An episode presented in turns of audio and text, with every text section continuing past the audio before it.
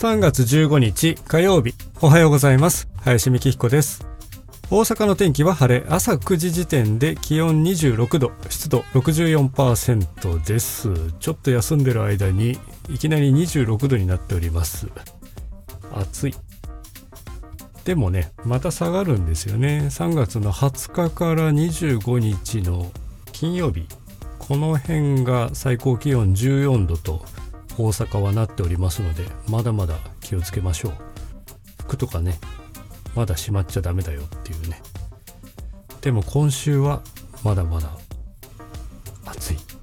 ちょっと日焼け止め日傘サングラス必需品になりそうですよ。で今日のテーマは第335回で3回目接種を終えましたよというお話です、まあ、先週の金曜日11日ですね。に行ってきました。まああの大阪市のホームページを見るとですね僕の場合は3月の7日月曜日に券を発送するよというのが出ておりましてじゃあもう来るなと。先回りしてですね3月11日金曜日の会場を予約しまして。まあ事前に知ってたんですけれど前回と接種券番号が一緒ということなので、まあ、それはそうだよなと思いますけれど。管理してますからね、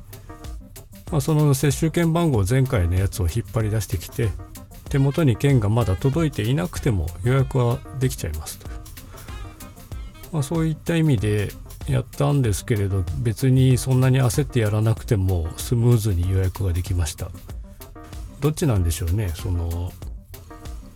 会場が整ったなのかタイミングがずれてるからなのかみんな3回目ちょっと面倒くさいって思ってるのかいろいろな理由がありそうなんですけれど実際行った先はそんなに混んでおりませんでした、まあ、他の会場も予約の画面ではちょっと見たんですけど全然空いてる感じで取れない取れないって言ってた去年の夏のあの感じではないですね。まあまあ個人の 個人の自由ですからね。とはいえ打っといた方がいろいろ面倒ではないのでねいいかなと思いますが、えー、紙とね発送とね剣この辺りね頑張ってくれてる人には感謝もしてるんですけれどもうちょい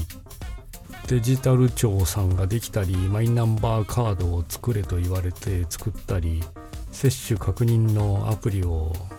ね作ったりして整ってきてるので4回目ってどうせやるんでしょって思ってるんですけど個人的には。半年後また。その時はまどうやってそこ整理するかですよね。僕はアプリの方で接種券受け取りますって言いたいところですけれどまだそんなシステムできてませんけどね。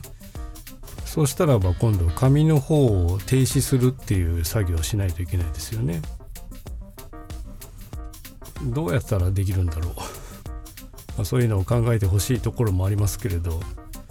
なぜ紙をいっぱい紙が入ってんですよ。封筒の中に。あなたの町の近所で受けられる医療機関はこれですよっていうのとこのワクチンはこうこうこういうものですよっていう説明書が小さい字で書いてあるんですけどあれね高齢者な方は読めないよっていうサイズの字で書いてましたし、まあ、その人たちがアプリで受け取れないからああいうのを封入してるんでしょうけれどまあ、そこのちぐはぐさとかも多少気になりますよね。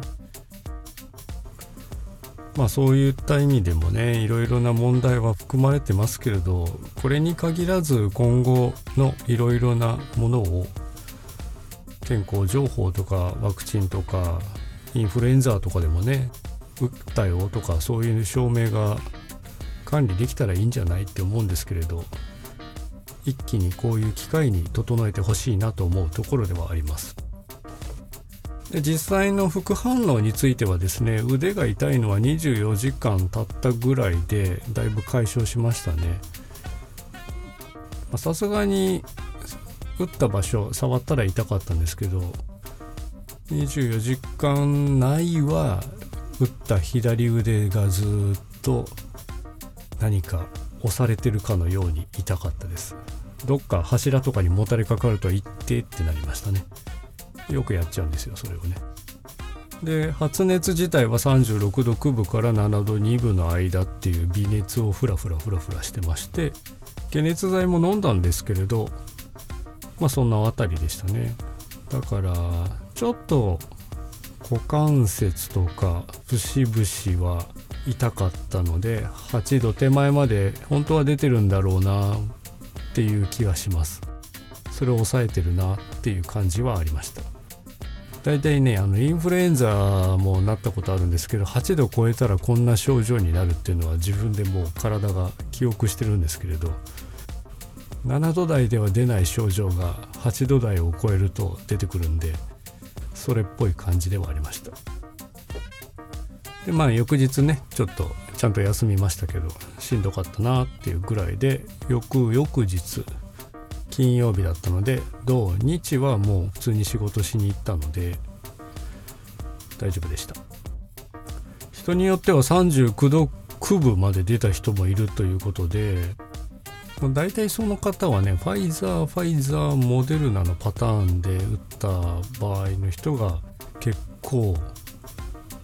副反応に苦しんでいたということなのでこれからねそれに該当しそうな人はどうぞしっかりと準備とお休みの予定を立ててから予約して